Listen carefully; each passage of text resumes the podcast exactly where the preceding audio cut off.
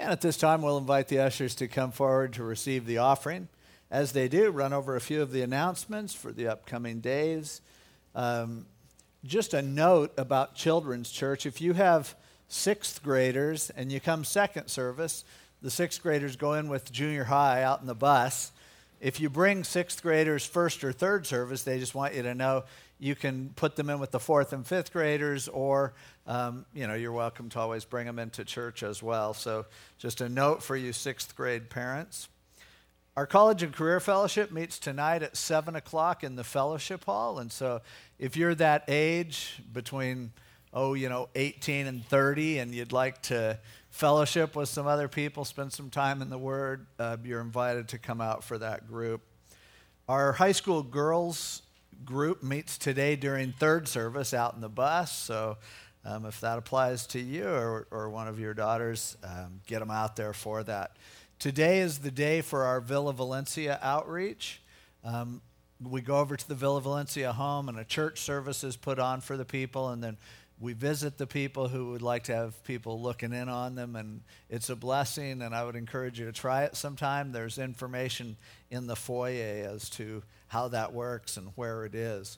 Today at 2 o'clock in the fellowship hall, our Wisdom Seekers group has a guest speaker, Mr. Bruce Sievers, who describes himself as an American in love with his country. He's a patriotic, motivational speaker, really, um, I understand, a great communicator. He's been doing this for a lot of years. And so, uh, 2 o'clock today, anyone is invited to come and join in in, in that time.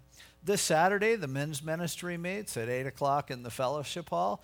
And this Saturday night at 7 o'clock, the couples fellowship meets. And this week for the couples fellowship, as they've been going through the His Needs, Her Needs book, they're on His Needs uh, for admiration. And so uh, come on out for that, you couples.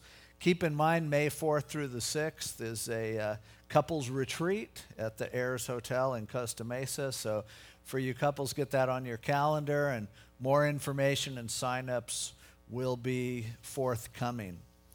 Also, um, next Sunday is the time change, I believe. And so I forgot to mention at first service, but the thing is, if first service people forget the time change, they just end up coming to second service. So if you guys miss, you'll just be at third service. So don't sweat it if you really need, if you don't want to lose sleep, just come to the later service or whatever. But it is, that is next week when we spring forward.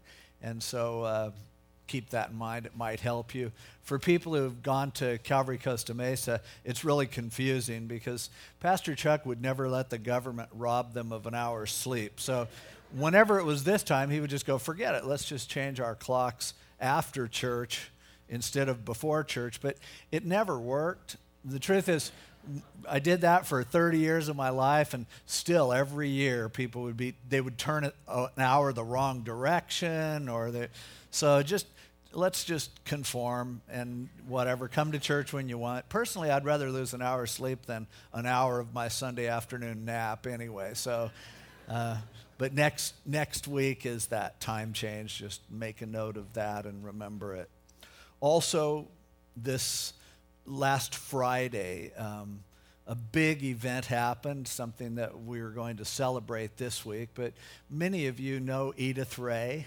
Um, of course, the Ray family, if you look around here anywhere, you'll see them somewhere, and they're involved in every aspect of ministry here. But Edith got her wake up call on Friday morning from heaven and woke up in the presence of the Lord. And we're so excited for her. At the same time, hey, it's tough. We're going to miss her, and we want to have a time, I believe, is it Friday night for sure, Michael, or is it still? Okay.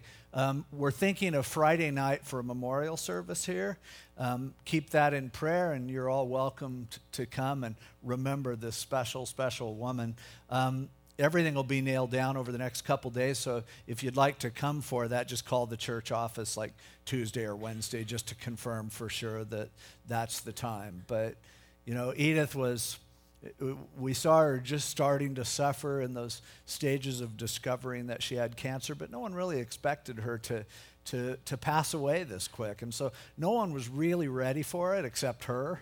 And she was the one taking the trip. And so God just lovingly you know, her last breath here was her first breath in heaven. And, and we want to remind ourselves that if she matters to us, like all of our loved ones, we rejoice for her. And uh, so, but keep the Rays in prayer this week. It's, it's, a, it's an, a real adjustment when someone who's that kind of an anchor in your life is, is taken away. And so we have another reason to rejoice. We have another treasure in heaven. But uh, hold them up in prayer this week, and, and please feel free to come on out on Friday night if, in fact, that's when we do the memorial service. Now let's turn in our Bibles to Philippians chapter 4. We're again in Philippians 4 8. It just seems like we can't get past this verse. It's, uh, those of you who have been around a while know it. Originally, my message for Sunday morning several week, couple months ago, was going to be just Philippians 4, verses 8 and 9. Then I cut it to 8. Then I cut it to a third of 8. And then it was about a fifth of 8. And while we're finally winding it down, I actually made it through verse 8 in the first service this morning. So um, we'll see what happens second service.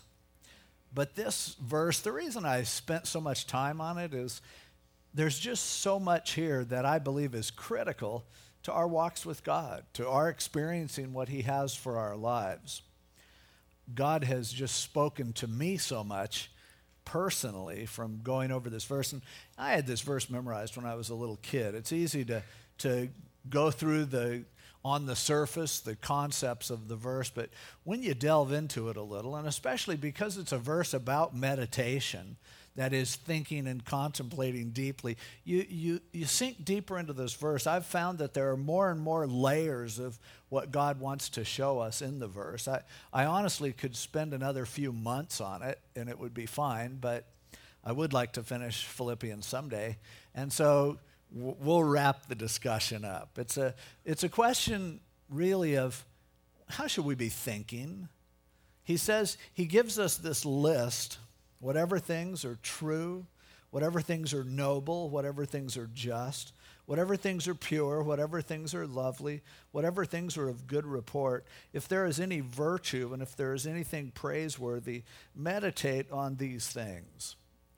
Meditation means to contemplate and think seriously about, to, to, to plumb the depths of the ramifications, to look at your life and compare it to these values. It's a, it's a great and, and critical activity for us to learn how to meditate, to learn how to reflect and contemplate our lives. Socrates said that the unexamined life is not worth living. That is, if you live your life and you're not even thinking about what it means, if you live your life and you're not paying attention to it, you're missing the point of what life is about. You're missing the experience that ultimately is life. And so, as we've been talking for the last several weeks, what do we think? What do we need to deliberately reflect on that'll help us to move in the direction that God wants to take us? Now, in some ways, this verse 8, the key word is probably meditate, but there's actually another word that's perhaps, even as I was thinking about it this week, there's another word that might be the key word for this verse. It's used six times in the verse, and it's that word, whatever whatever things are true, whatever things are noble. The word whatever, nowadays it's become a term that kind of means, oh, whatever. You know, it's, it, it's a way to end an argument. Look, I, I don't want to argue with you, but I also don't really care what you have to say. So I'll tap out and just go, whatever. It's not the best way to end a discussion, frankly my wife doesn't appreciate it if when she is trying to get a point across and I have a different point, for me to trump the argument by going, whatever, isn't something that she takes as very endearing. Because it's basically saying, I'm marginalizing you. I don't really even need to hear what you have to say. And I don't care if you want to think that you're right and I'm wrong, then have at it, whatever. But this, this word here, it's a, it's a pronoun of extent. It's a, it's a word that means as far as, as much as, following it to the end of the road. It's often, the, the most times it's translated in the New Testament as most or many. But the idea of whatever, it's kind of like what we would use in English grammar with an ellipsis, where, where or you know how you, at the end of a series of things, you put three periods and it means it goes on and on. That's kind of the idea here, is he's saying, get on that path and follow it to its conclusion, take it to its fullest extent. And so, when he says, whatever things are true, it's like saying, Will you take your life to a place whereby, whatever it takes, you're going to face the truth?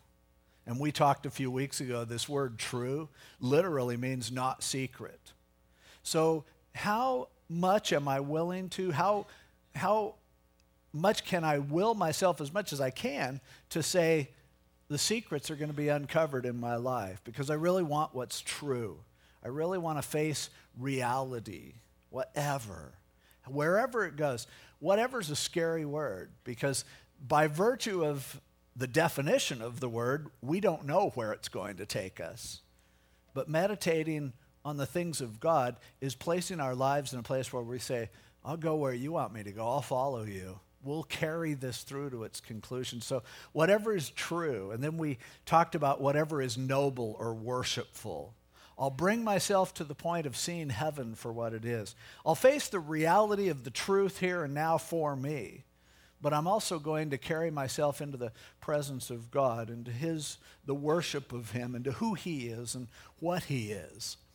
Whatever is just that which is fair. It's saying, you know what? I will listen and consider. I will look at all of the points of view and all of the evidence. I want to be fair. Saying whatever is just is saying, I'm not going to stack the deck. I'm not going to cheat with my life. I'm not going to just believe what I want to believe. I, I'm going to be fair about this. We talked last week also about purity and what it means to, to allow God to take those particulates out of our lives, those polluters, those things that would, would, would cause us to be less like Jesus, and really what it is to reflect a, a purity of life, what it is to, to be cleansed by His Spirit, by His sacrifice for us. And we also saw last week whatever is lovely, following the path of love following the path of saying, I want my life to be an atmosphere where love can thrive, where love works. I want that to reflect from my life. I want to bring that influence into the lives of others so that beauty and loveliness, love itself, is something that is just a part of the decoration of what my life is. But now this week as we've as we've come to whatever things are of good report and virtue and praiseworthy, we finish up this list of meditations, really. Good report. The word, the Greek word here for good report is the word euphemos. Now, you know, you might understand that the word eu, eu in the Greek is a word that means good. It's talking about quality. For instance, when someone dies and there's a eulogy, it's you meaning good and logos meaning word. Someone says a good word about it or good reasoning about it. But euphemos is good, and then famous or famous means famous. That's what it, it's just tr- transliterated.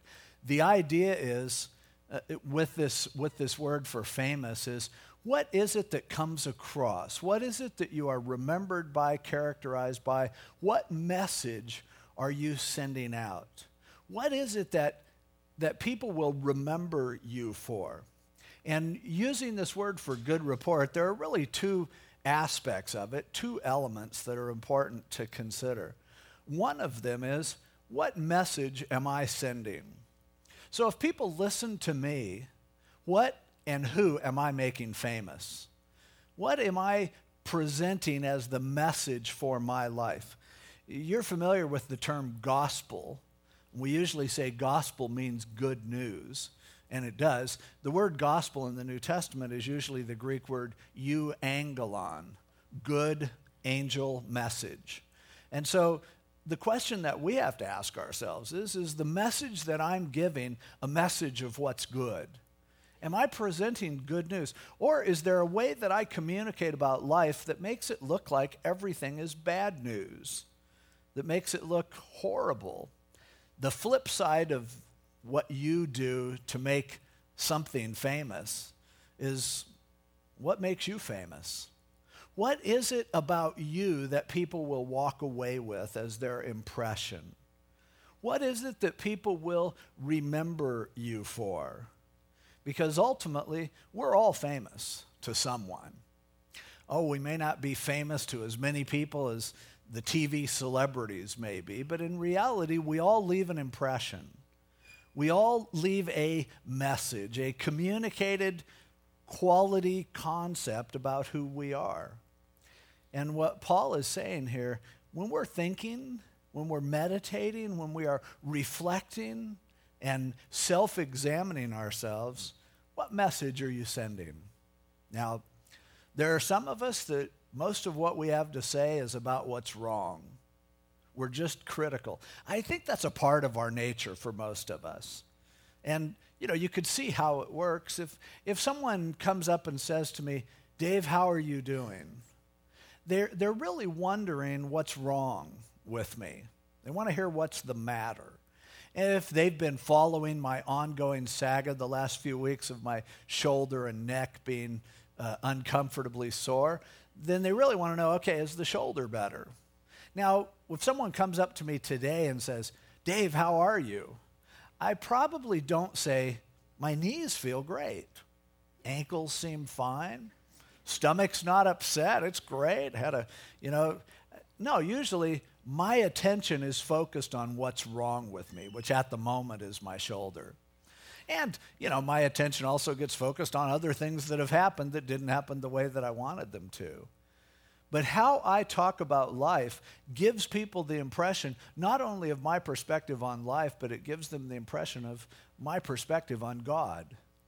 Because if people know that I'm a child of God, they know that I believe in Him and serve Him, what do I make Him famous for? What do I cause people to notice about what He is doing? And way too often, I am making Him famous for the things that He isn't doing rather than for the things that he is. And then again, the flip side of that, what am I known for? What will I be remembered for?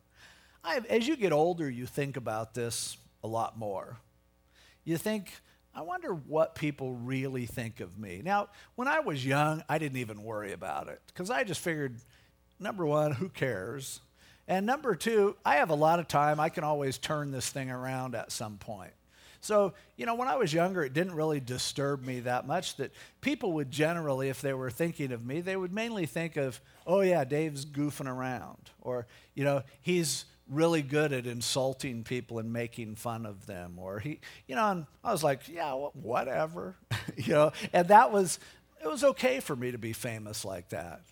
But, you know, as you get older, you start to think, I want to leave a lasting impression of a legacy that means more than just that. And we can think of this when we lose someone that we love and we think, okay, what do I remember most? What stands out about this person? I was thinking of this this weekend as we said, as Edith Ray went to be with the Lord. What is my image of her? What was What's she famous, because she's famous to me, what's she famous for? And I think her devotion to her family is just unbelievable. Her tolerance of her husband, Ken. you know, at, at, the same time, though, I, I think the, the thing that if I was going to put a brand on it, it would be that sparkle in her eye, that, that look of just, she, she had this way of, she had this certain look that was like a schoolgirl almost, just this free sort of, you know, just a, a glow that she would have. And then also, the thing I'll never, ever forget is the last time I was with her a few days ago. She was, and Edith was always this way. She's a real hugger, but she's somebody who would hug you longer than was comfortable. You know, it was like, okay, I get it. Now, can I leave? And you know, but I, I think how, how much that is like the Lord. whereby he comes to us and he goes, Come here. And we're going, Oh, yeah. And then we get past that surface thing and we go, This isn't someone who's just trying to give me a courtesy hug. This is somebody who's going, No, you're going to let this soak in a little bit. You're going to live with that. Now, that's something for me that someone can be famous for. But it forces me to ask myself, and I hope for you to ask yourselves too, what are you famous for? What will people say about you when you're not here anymore? What do people say about you behind your back? Which is just as good, just as accurate. Now, very few people will be honest with you, and so you have to pay attention. But it, in moments of self reflection, I think each of us need to come to this point where we say, What am I famous for? And what is the message?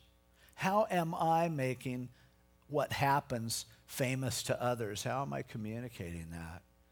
Am I the type of person who, when someone talks to me, they're going to hear the good things that God is doing?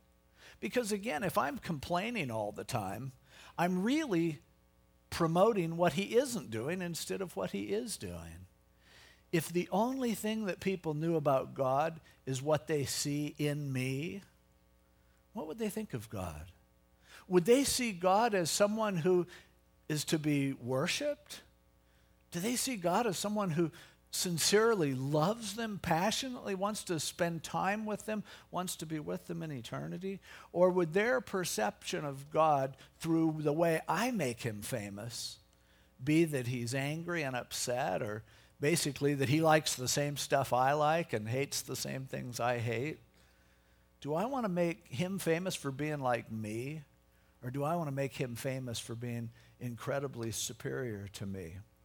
And if we're going to face the truth, and in meditating and asking ourselves the tough questions, we have to enter into that point of self revelation, really, and self discovery, where we open our lives up to the Lord and say, God, would you show me what do people see when they see me? What am I known for? And what am I letting other people know? What is it that, that I talk about? When I talk to someone, what's the first thing that they say to me? Because often the first thing that they say to me will show what they think is most important to me. And so, if every time I see someone, the first thing they say is, so, what do you think the Dodgers' chances are this year? Spring training, what do you, or how about those Lakers? You think they're going to make the playoffs? Or man, so did you see the UFC last night or whatever? It's, it shows that somehow I've sent out a message that, yeah, that's what matters most. Whatever, wherever. Get on that path that says, I want to be a good reporter. Not fluffing things over, not pretending. Remember, we started with whatever things are true. But the truth is, God is good and He's doing good things. Is that what we share? Is that our perspective? But he goes on to say not only what's of good report, but if there's anything virtuous. Virtue is a word that we kind of throw out there as meaning just generally good. The English word for virtue is the, from the Latin word virtus, which means to act like a man. The word vir, V I R in Latin, is, is the word for man. But in the Greek, the word used for virtue here was a, a pretty evolved, complex concept of the quality of a person's character. In the Greek mind, they boiled virtue down to four what they called cardinal virtues. And they felt that on these four pillars developed the quality of what life is supposed to be like. And so they would say that the four cardinal virtues, and these were very common in, in Greek times, and the Greek philosophers, Socrates and Plato, talked about these incessantly. But, but when they would see the word virtue, they would think in terms of temperance, which means self control, self discipline, prudence, which is an old Beatles song now, but it's also prudence means to use wisdom and to think about what you're doing, pay attention, notice. The third cardinal virtue was fortitude, that means courage and, and bravery. And then ultimately, the fourth cardinal virtue was justice, being fair, doing the right thing, giving everyone a fair chance. Now, in the Greek mindset, when they would use the word virtue, they were taking all of these concepts and talking about integrating them into your life in such a way that you are the real deal, that you balance these qualities of life in a way that makes you a complete, well rounded person. And, and so to talk about meditating on virtue would mean something special to them. Now, there are certain people who's, who argued against that notion. And, and uh, the philosopher Nietzsche ended up building a whole, I mean, he built a whole doctrine around the cardinal virtues. And his idea was it's impossible to do this. And Nietzsche said that these cardinal virtues are mutually, um, you know, independent or actually mutually exclusionary. That is, you can't possibly have all four of them. And Nietzsche would say, pick one and go for that. That's the best you're going to do.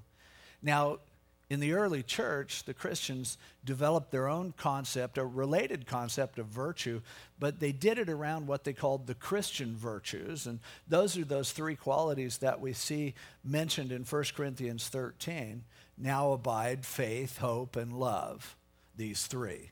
And so the Christians took this concept of an integrated totality of person, a balance of quality. And, and then they said, basically, you can describe it, you know, not as the Greeks did, but faith, hope, and love is what it comes down to.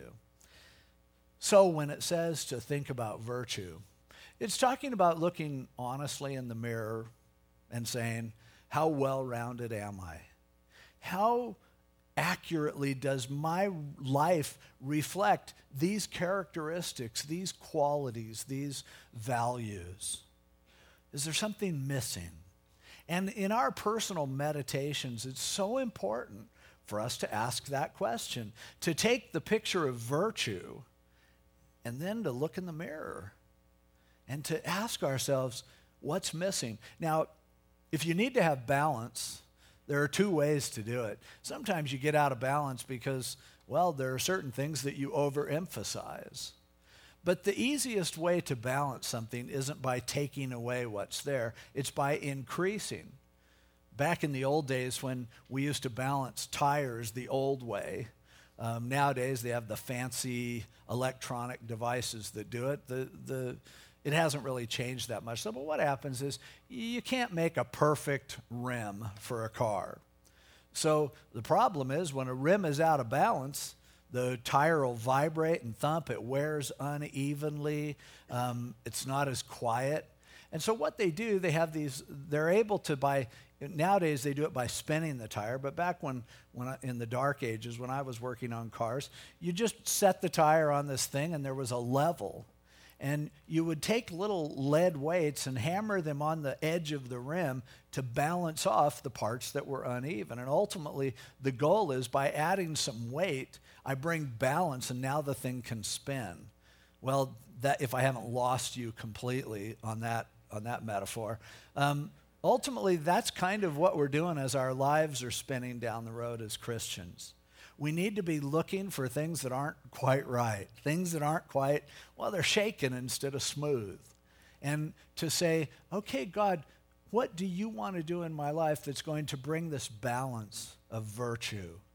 And maybe as I look and I go, I'm pretty good about faith, but hope has been lacking. Or I have a lot of faith and quite a bit of hope, but love for me is not what I'm famous for. And I go, okay, let's add a little weight in that area. Let's try to bring our life into balance in terms of the virtues. Let's not be cartoon characters who are ridiculously extreme in one area and then horribly deficient in another area. I want my life to be the life that God has designed it to be. And as a result, to have that virtue. And so Paul would say, be thinking about that. Be paying attention to that. Take your life seriously. Allow God to develop you in the areas where you may be coming up short, to develop that virtue that He so wants to be a part of your life. And then finally, as we finish off the list, he says, if there's anything praiseworthy, literally, just if there's anything of praise. To praise God means to give him credit for what he does, it means to thank Him, to honor Him, for his goodness, everything good that's about him. Now, we sometimes hear that you should be thanking God in everything and for everything, and we need to praise at all times, and often that's a tough concept to grasp. The truth is, it's pretty easy for me to praise God when He does things that to me are good things. Like I can look back at my life over the last week, and I can think of some great things that God did for me this week. Some things went really well. And so I praise Him for that. But there were some other things that happened this week that were just devastating, that are, that are painful and, and hurtful. And I, and I just go, okay, what I need to do is just concentrate on the good stuff. And so often, the way we try to praise God is we go, well, on the one hand, look at all this good stuff that happened. On the other hand, let's balance it out. There was bad stuff that happened. Overall, let's try to get the scale over to where we can praise God. But do you understand what that says ultimately? What that says is, I'm going to praise God when He does things that I like. And when God does things that I don't like, I'm going to try to balance it out, but I'm not going to praise Him for that. So ultimately, what am I doing in the final analysis? I'm creating God in my image. I'm deciding that when God agrees with me, hey, we're in there. But when God disagrees with me, look out. It's, that's not a good thing at all. We need to come to the point in our lives where we realize there are no bad things. And God should be praised because he knows what he's doing. And everything that he's doing has a purpose and ultimately is a good thing. He doesn't do bad things to us. I can't be the measure of what's good. Because if I'm the measure of what's good and therefore what I am going to praise him about, if I'm going, okay, think of something to praise God about, think, think, there must be something. And then really all I'm doing is praising me all I'm doing is praising the thing, the times where God agreed with me. But I'll tell you, the greatest form of praise is when you praise God when He does something that you don't like. He does something that you weren't ready for. He does something that causes pain to come into your life. He allows you to come into a difficulty. Anyone can praise God when they win the lottery.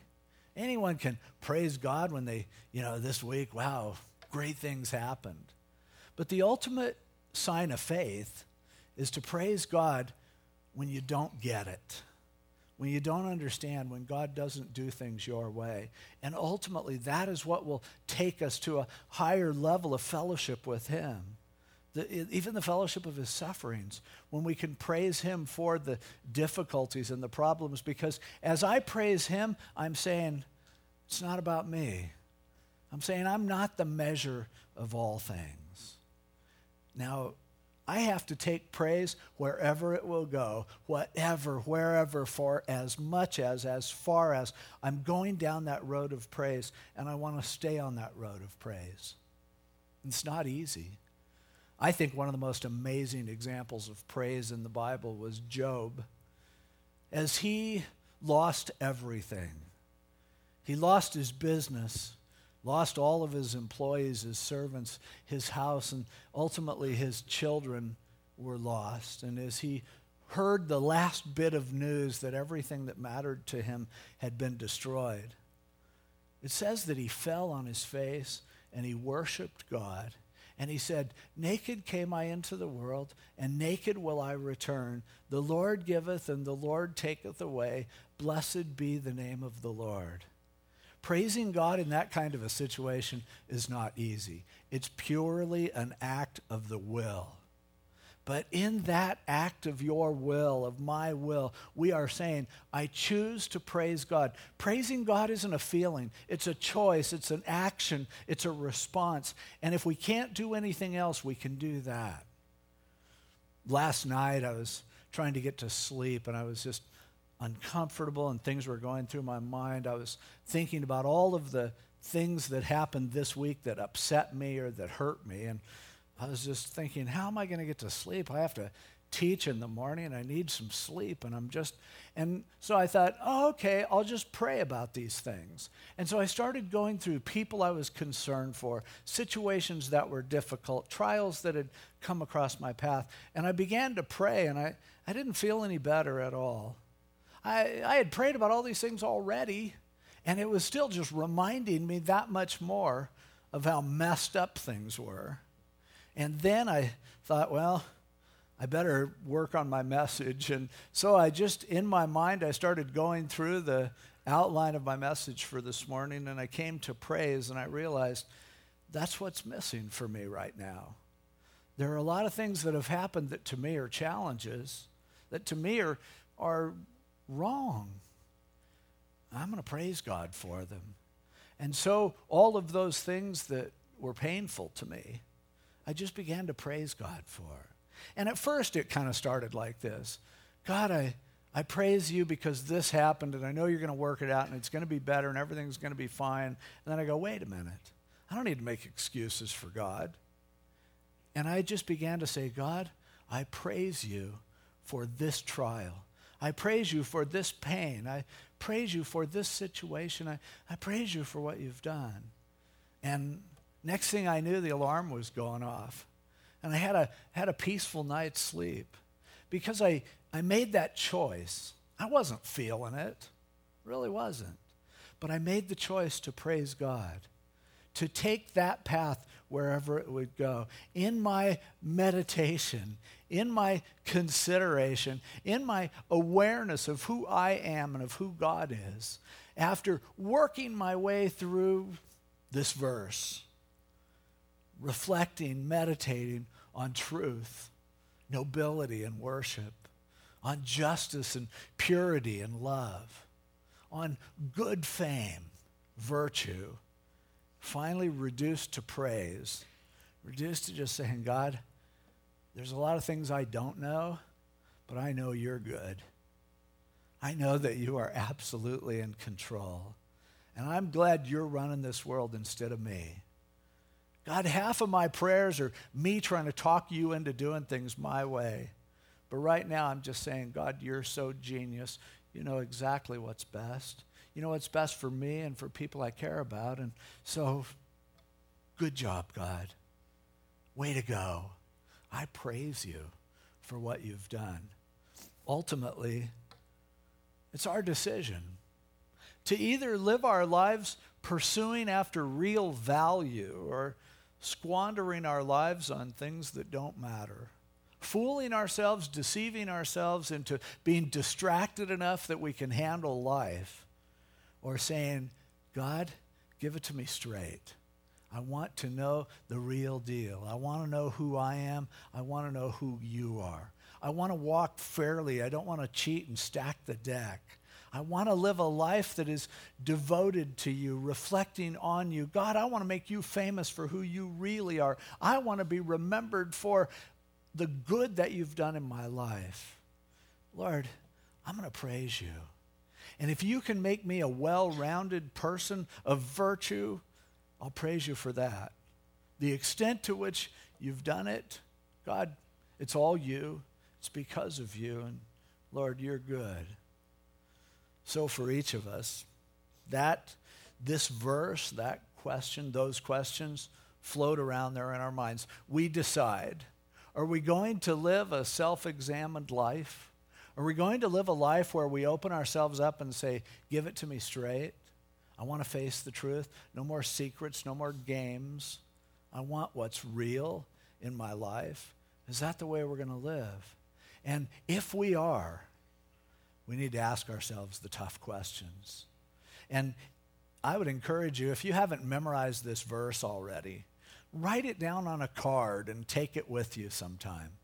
And just set aside a half hour to look at this verse, Philippians 4 8, and ask yourself some questions that you don't want to answer. Ask yourself some questions that if someone else asked you, you'd be really ticked off at them but you're going, God, it's just me and you. I trust you. Lord, lead me to the tough questions so that I can get the answers that are going to cause my life to, to become more balanced, to become more reflective of your virtue and your love and your truth. The alternative to this kind of meditation, to going wherever as far as He can take you, is to stick your head in the sand and spend the rest of your life pretending and playing games. I don't want to do that. Life is too short for that. For me, and I hope for you, I want to trust God enough that I will honestly reflect on those tough questions. And that I will help I will ask him to help walk me through those and, and to lead me to the, to the answers that I need to see. And that's ultimately all this verse is saying. It's, it's listing a lot of things that are difficult for us. And it's saying, listen, do whatever it takes to think about this.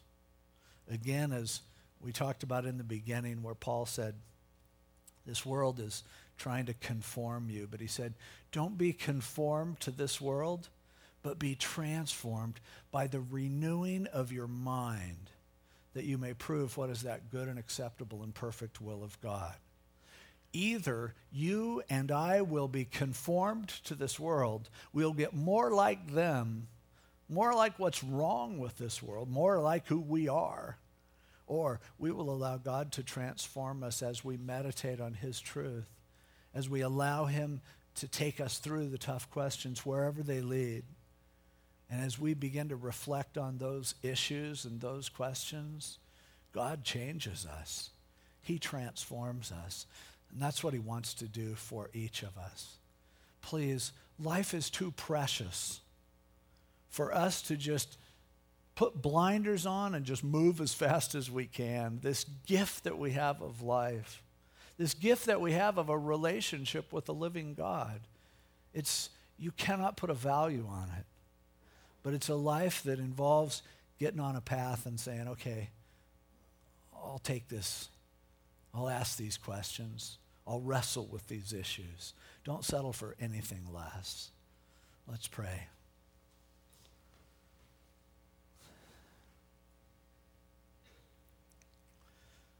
Lord, Some of these words are fine on the surface. We can read this verse, and if we go through it fast enough, it just seems like a poster quote. But man, when we slow down, some of these values are, are disturbing. We are discovering things about ourselves that we don't really want to see. But God, whatever and however far it takes and however much we need to go through, Lord, would you help us to live meditative lives? Would you help us to, to pay attention and to focus, to ask ourselves and to allow you to ask us the difficult questions? And for us to be satisfied, not even to know the answers, but to realize those questions are key. God, do your work by your Spirit in our lives the way only you can, we pray. In Jesus' name, amen. Let's all stand.